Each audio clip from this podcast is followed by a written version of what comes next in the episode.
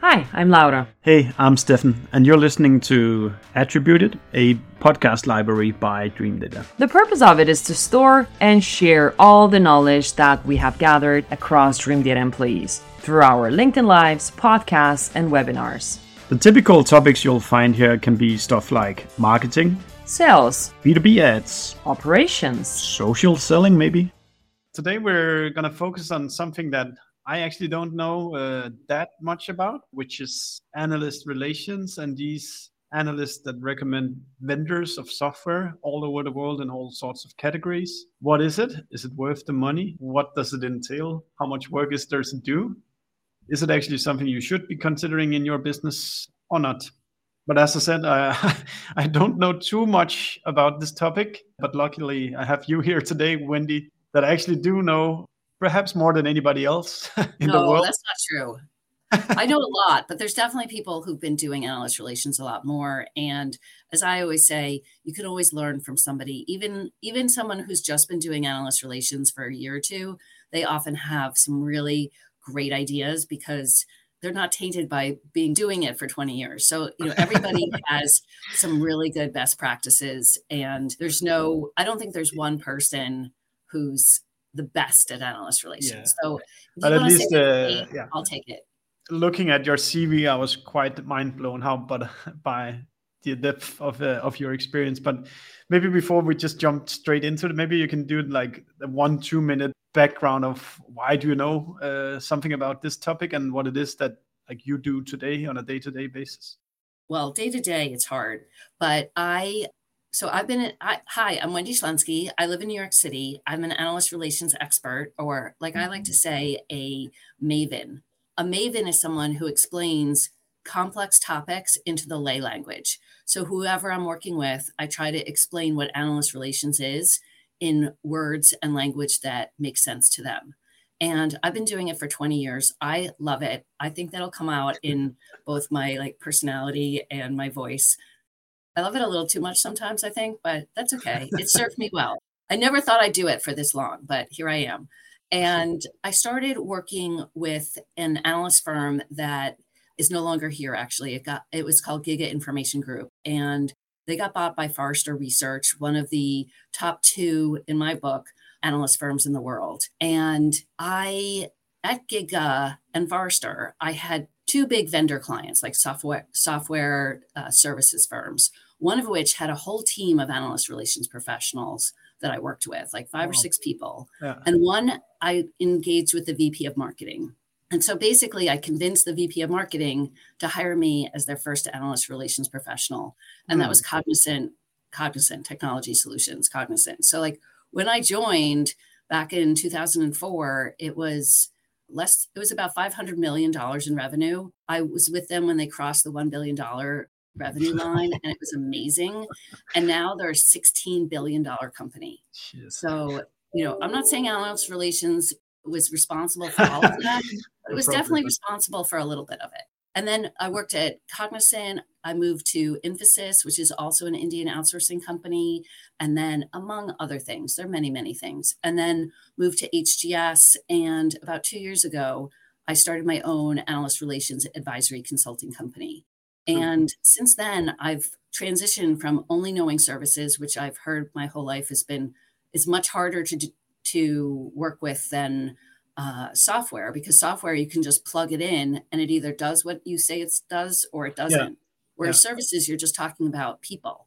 And in the last couple of years, I've worked with a lot of hot technology topics. So, like security vendors, digital experience vendors, uh, data analytics vendors, all kinds of different kinds of companies. Yeah. So, I've got a much broader range than I did like two years ago. who knows? We, who knows? We might come hiring you at at some point as well. I love it. So I said, like, I don't know too much about the topic, but I quite often browse software window websites, and every now and then you'll see, hey, we did this Forrester thing, or in the Gartner's Magic Quadrant, and I started getting curious in why is it that you do this? How do you extract value out of these things? And is it something that we should be considering at Dreamdata with just 40 employees? Or what is it but before getting into the specifics maybe you can kind of lay out like a simple definition of what is analyst relations and what is the work that that you do there okay sure so analyst relations at its best is a bi-directional feedback loop between a vendor a technology vendor such as dream data or you know a security software vendor outsourcing vendor you name the technology topic ai yeah. vendor and an analyst, an industry analyst who covers a specific technology market. So they're like Gartner research, I think, has something like 9,000 employees across the globe. And, you know, they're not all analysts, but I'd say they probably have a good like 900 analysts across the world covering different topics. And here's a key point to note is that, and this was before, even before the pandemic, when we all went virtual, analysts typically often will work virtually. And for example, like when I was at HGS, one of my key analysts lived in New Zealand. And my team would be like, why are we talking to that guy? We don't we don't have business in New Zealand. We we cover the US market. I'm like, he just happens to live in New Zealand, but mm. he covers our market. Don't you worry. So yeah. don't think about it as like, oh, that guy lives some or that gal lives someplace and we don't want to do business there. So we don't want to talk to him or her. Don't think about it that way. It's about what topic do they cover and how influential are they mm. in hmm. that market yeah and when people like to say like well should i do analyst relations i say talk to your prospects and your clients are they talking to industry analysts and it's yeah. not just like when they find you but throughout the life cycle so you know yeah. when they're researching like different parts analysts work along the whole software technology buying cycle. So whether that's like, I what vendor do I need for security software? Or once you have a long list, how do I figure out which are the vendors that meet my needs? How do I figure yeah. out what my criteria should be to even pick a vendor? So analysts can help with that, creating the shortlist, creating the RFI, yeah. creating the criteria that you want. Yes, on the one hand, they're they're monitoring the market and understanding the technology, and the other hand is that they they're kind of a shortcut for making good decisions about which which vendors you you go with. Then. Yeah, absolutely. Absolutely. They can, because just because someone, I like to say, like, so the Gartner Magic Quadrant, I think, is like the, the Emmys or the Oscars of the analyst relations world. Like, you're in the leader quadrant, sales is giving you high fives. Maybe they're sending you champagne. people are really, really happy. Yeah. But I like to say a vend a, a buyer who is buying any kind of software or services, if they're buying it just because you're in the leaders quadrant, that is not a buyer you want.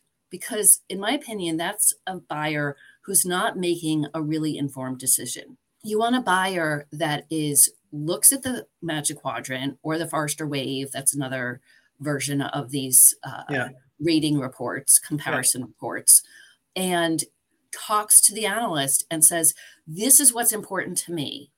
Which vendor do you think is going to be more effective for me? Yeah. Yeah. And to be a leader in the Magic Quadrant, you often have to have a lot of revenue you typically have to be global. So, like in three different regions. So, like, mm. you know, hmm. Asia Pac, Europe, and US. Well, what if you're a buyer in the US and you really only care about my clients are only in the US? I'm not expanding to Europe. Do I really need a software that's going to help me in Europe? Probably yeah. not. So, you're paying more money because you're buying the leader who works in that area. Yeah. You know, I'm not saying that each situation is very different. Yeah. So can we just repeat the, the magic quadrant uh, criteria? just that's that's that's interesting to know. Or like, I mean, as, each, as you, are, are, they like defined things, or is it people? Uh, is it like a secret, or do people know what it takes to get into it? Both. So okay. each of the magic quadrants, uh, like, and if you're curious about a magic quadrant, like what is a magic quadrant, or like is there a magic quadrant in my space? You can yeah. often Google like magic quadrant for like whatever the topic is. And okay. somebody, one of the leaders typically has bought what's called reprint rights, which is okay. the right to post the report on their website and to market yeah. it out. If you okay. don't buy the reprint rights, you cannot put it on your website. I mean, mm. I guess you could, but you're going to get a lawsuit. So don't do that. But you can get, and in the Magic Quadrant, they typically evaluate anywhere from 10 to 20 vendors and yeah. they'll have little like each one will have strengths and, and cautions and yeah. a little paragraph introducing them they'll talk about the market and they'll talk about the criteria they needed to evaluate those vendors so often there's a revenue yeah. criteria so like and it depends on the market and it depends on the year so like they'll mm. typically mm. do you know a magic quadrant you know several years in a row and each year the revenue criteria might go up because the market's getting bigger. Yeah, it's it was a new category, and now now those firms have grown, and uh, so it sounds like it's not the first move you make if you create a new uh, company. That it's not at that point you start engaging into analyst relations. Can you say something about when are you kind of mature enough to to take uh, dip your toes in in this? Sure. Well, like I think there's really two reasons to two main reasons to uh, work with analysts. There's the what we call the burn side, building your brand, getting your brand out there, getting more people aware of you so that you're earning more money. And then yeah. there's the learn side where you're working with analysts to help you learn more about the market, learn more yeah. about what your buyers are looking for so that you can create marketing that speaks to your buyers in your buyer language. And a lot of the analysts. Yeah, so if also- I'm to, to translate that, that is kind of is there any new topic that people are starting to be concerned about that you should be putting into your marketing material or making product features that that addresses or like something like that yes absolutely. They like they can help you with your product roadmap. So they can yeah. look at the product roadmap and say you know what? This is all like low hanging fruit catch up yeah, yeah you yeah. got to get there. Or they can say you know what? We're we our clients have been asking us for xyz and it would be really great if you could uh, create something that relates to that. Yeah. That makes sense. Mm. Maybe you can share a few i think did you call it earn uh, earn, earn oh earn stories of, uh, so you don't have so, to you don't have to name the companies, but just maybe some examples of what could happen uh, as outcomes. Sure. So and part of it is it's a you're building a relationship. So this yeah. is one place, you know, a lot of people are thinking like, uh-oh, ChatGPT is gonna take my job. I think analyst yeah. relations, because it's such a people-focused job, ideally is going to be mm. safe from the mm. bots. Ideally, bots yeah. are going to help us be even more effective and efficient. Yeah. And a couple of years ago, analyst relations was one of the most like requested jobs. It was like the 10th most sought after job according to LinkedIn. So it's definitely a field that's growing. But in terms of ROI and what you can get from the earn side, so ideally yeah. you're engaging your sales team and your marketing team to find out how the leads are coming into your website and how people are hearing about you and asking mm. like oh has is an analyst involved in your deal and then taking that information and putting it in your crm and seeing it over time like oh yeah we're getting a lot of queries because gartner people are saying that they talked to gartner yeah. and you know or they yeah. saw me in a gartner report or something like that and yeah. it's not just the reports it's the analysts write you know they write a lot of reports but they talk to tons of people and you yeah. want them to say the right things when they're talking to those people and as opposed to the wrong things like for example like think about your target market or your ideal customer profile if you're really mm. focused mm. on you know b2b over a billion dollars then you know you want those kinds of prospects you don't want prospects that only have like 200 200 million in revenue so like letting yeah. being really clear on what your ideal customer profile is and sharing that with the analysts. And uh, even that yeah. exercise sometimes can be really useful. So yeah. you get in reports, you talk to analysts, you get in reports, analysts talk about you. Ideally, that's translating to sales somehow or prospecting that they're mm. talking about you more. And they can also, like, you can also do custom studies with them.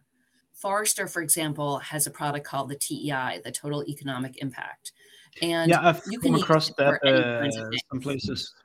Yeah. Yeah, they're really good at marketing it right now. So, like, again, Google, TEI, and things will come up. But one of my friends who does analyst relations at uh, their client, their company, they did one, they interviewed four of their clients and they came back with a 582% ROI for customers yeah. that use their software. That's amazing.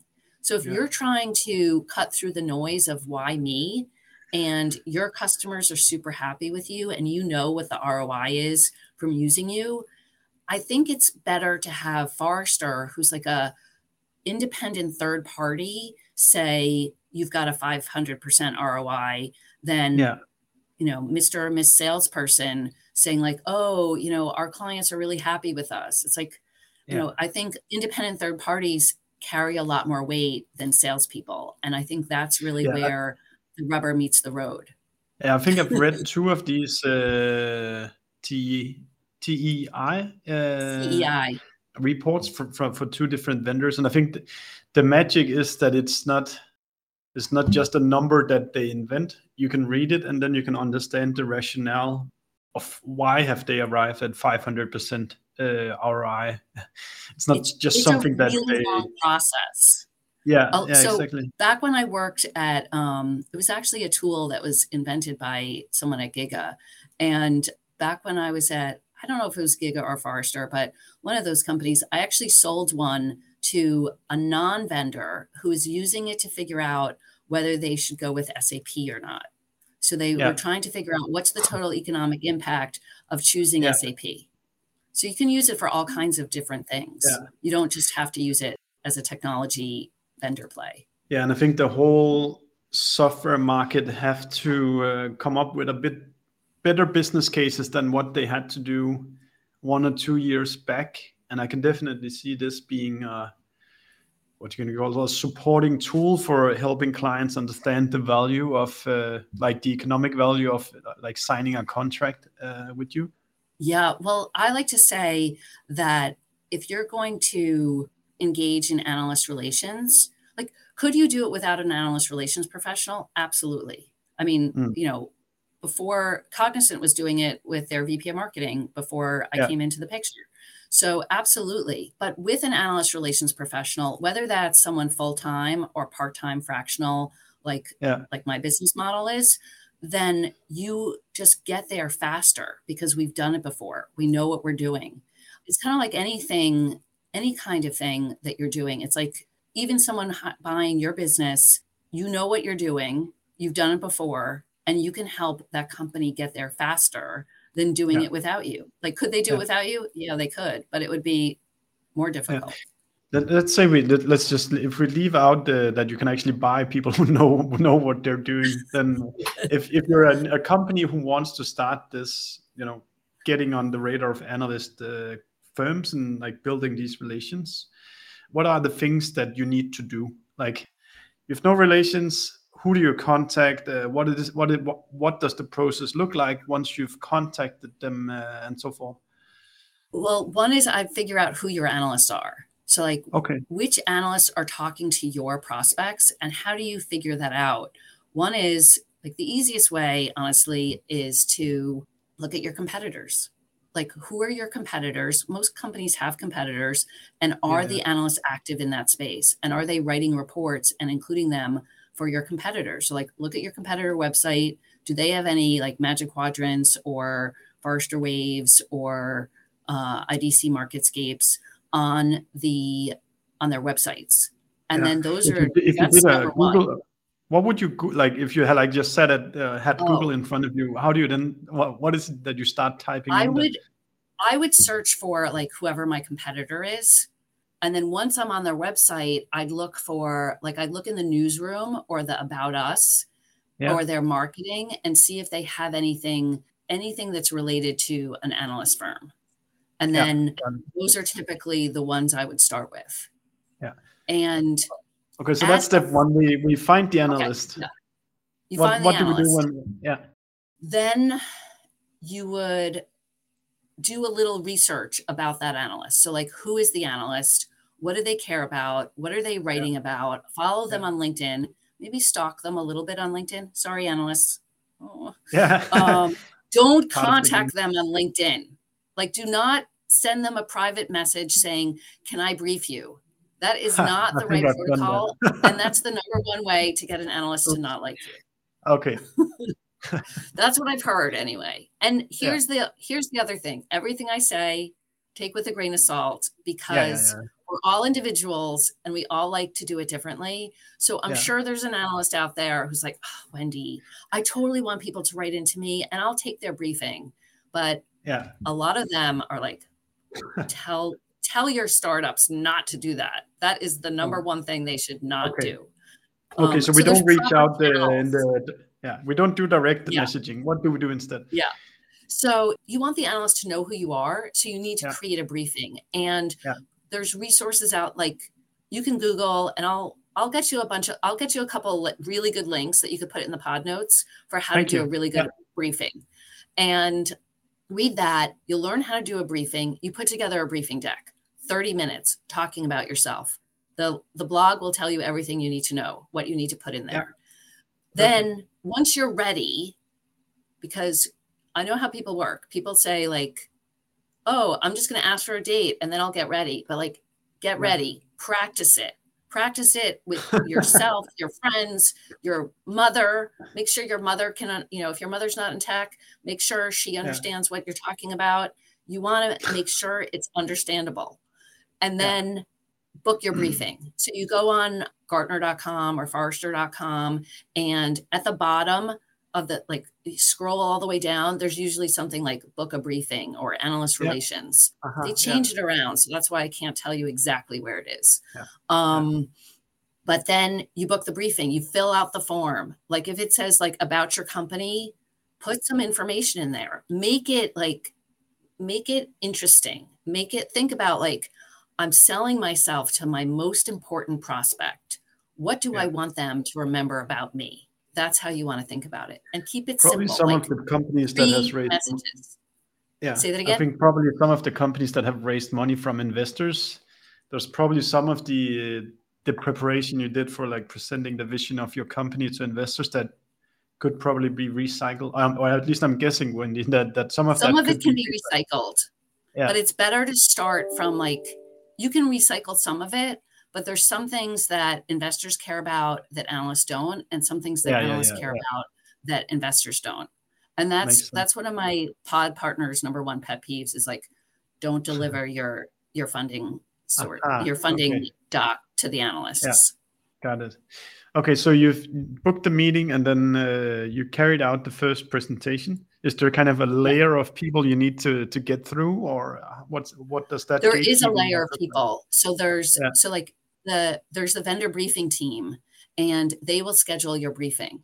So yeah. you submit your request.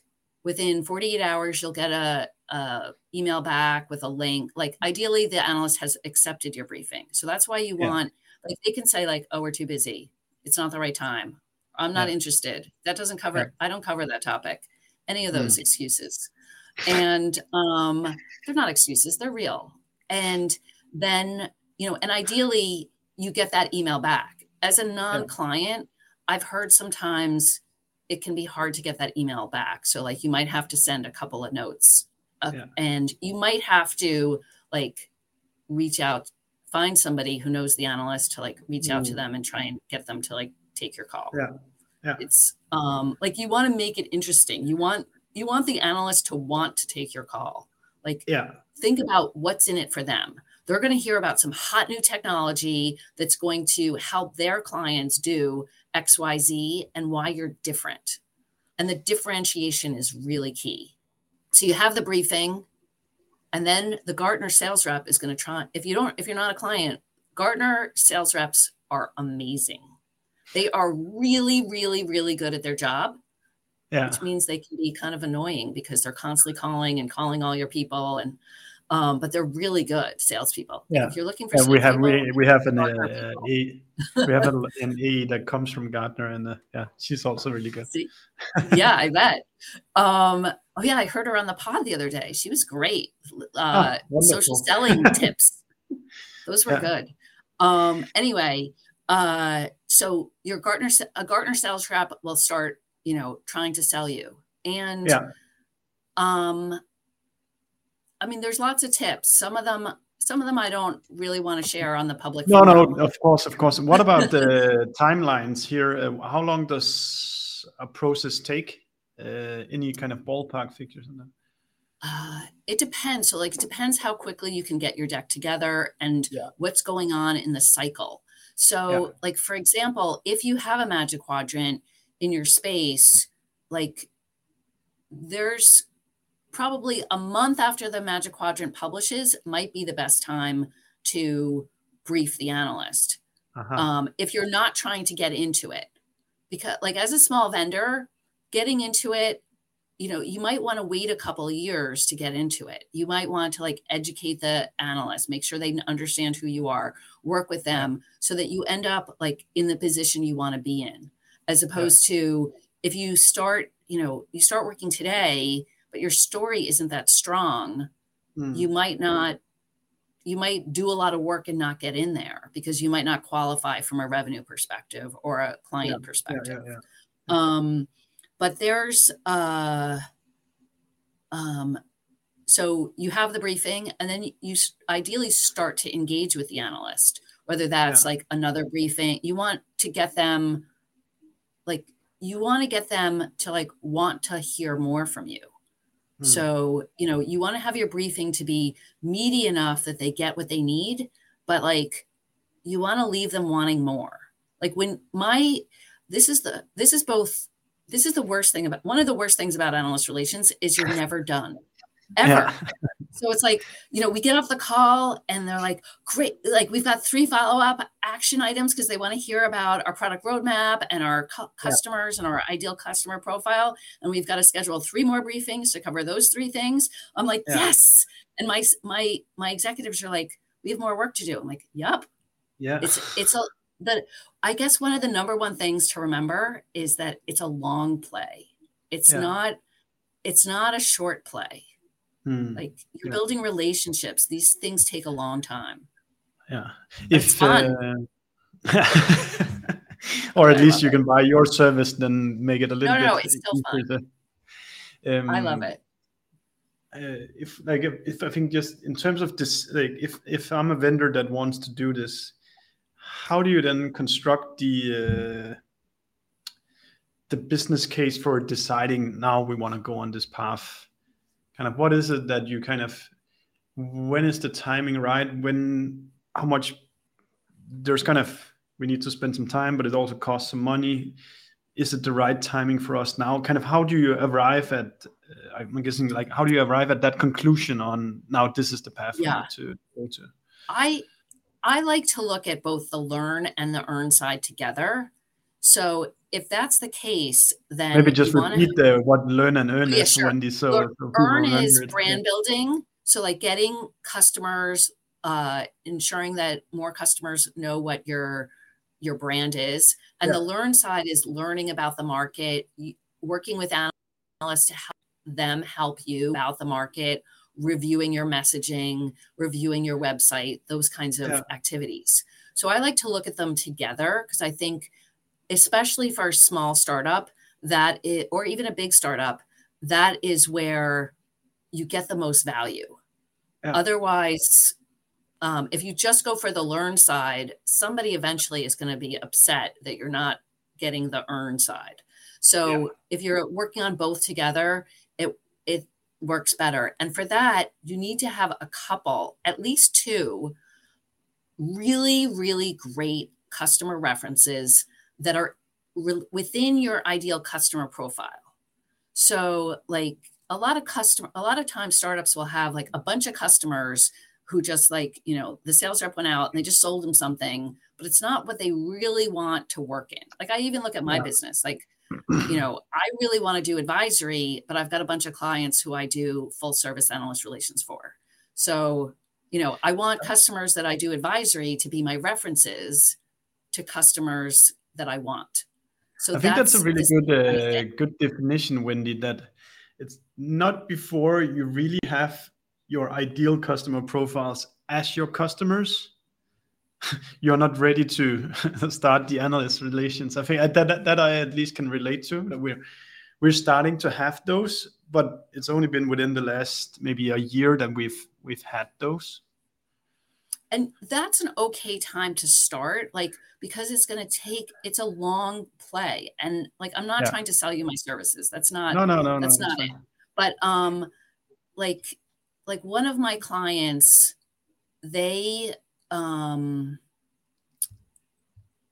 they're starting to get their ideal client profile yeah. and and they started working with me probably in like they started thinking about it in like October and they've been clients of of Gartner and Forrester for the last year or so. Yeah. So they like started they bought contracts, they started using it a little bit. Uh, this yeah. the most of the clients, most of the startups I've had, they've bought one or either Forrester or Gartner. They start they start trying to use it. They realize how much time it is, and then they like come yeah. to someone like me and and like I help them like get more ROI out of it. Um, yeah, makes sense. And um, um, like again, you could you could do it without without us but we just we help you faster. I mean, there's a lot of us out there. I mean, um, it's also because it's it's it's you know it's still a very very niche uh, skill. So yeah, it's, it is hard to start like from scratch on it. So uh, for me, it makes sense that you would probably want guidance on it. Um, yeah. So now we're kind of we're running uh, a little bit out of time now, Wendy, um, or at least closing to the end is there anything that you feel like we we've not covered yet that we we should cover in relation to these analyst relations and why to build them and how it works and, and so forth sure i think one of the one of the things i want people to remember is it's not just about hiring an analyst relations professional yeah. if you think you're going to hire an analyst relations professional and they're going to they're going to make hay for you and you're just going to sit back and do your regular job it's not going to work well the analyst relations professional is like a concierge into the company for the analysts. They can help you, like they know the right restaurants, they know the right shows, they know how to reach, you know, they know how yeah. to get you into that hot restaurant, but they're not the chef. You're the chef. Yeah. So, you know, the people, uh, you know, you want the founders, you want the head of product, you want the head of strategy you know depending on there's lots of different titles lots of different mm. names different companies yeah. have different kinds of kinds of roles but you want uh you want multiple people to be engaged with your analyst just like you want multiple yeah. people engaged with your clients like uh, one of my ceos used to say i want three up and three across I want to have, I want to know a lot of different people at the organization because if my yeah. client contact leaves and I only know one yeah. person there, then I'm my, it's not going to renew. Yeah. so it's yeah, the same kind of thing. That makes sense. Um, that's the number one thing I think is that it's not just it's not just me or the person who you know sits in my seat. It's yeah. it's got to be you too, and um, it's it's really fun and you can get like most of my clients are amazed at the kinds of things that analysts can share with them. They think that they yeah. go in thinking like, oh, it's all about the magic quadrant. But then they start engaging with the analysts and they're like, wow, those analysts are really smart and they're helping me think through these business problems that I have about my business and how to market yeah. myself and what is my ideal customer profile or what is what should my messaging be? That sort of thing. And yeah. some of the questions are really tough. Like I I'm often sitting, like I like to say, like I sit on top of everything and I see how everything works. And mm. I often see the broken processes. So like it's fun, but you know, nobody uh, sometimes I'm the bearer of that news. but I love it. It's fun. Super um, good, Wendy.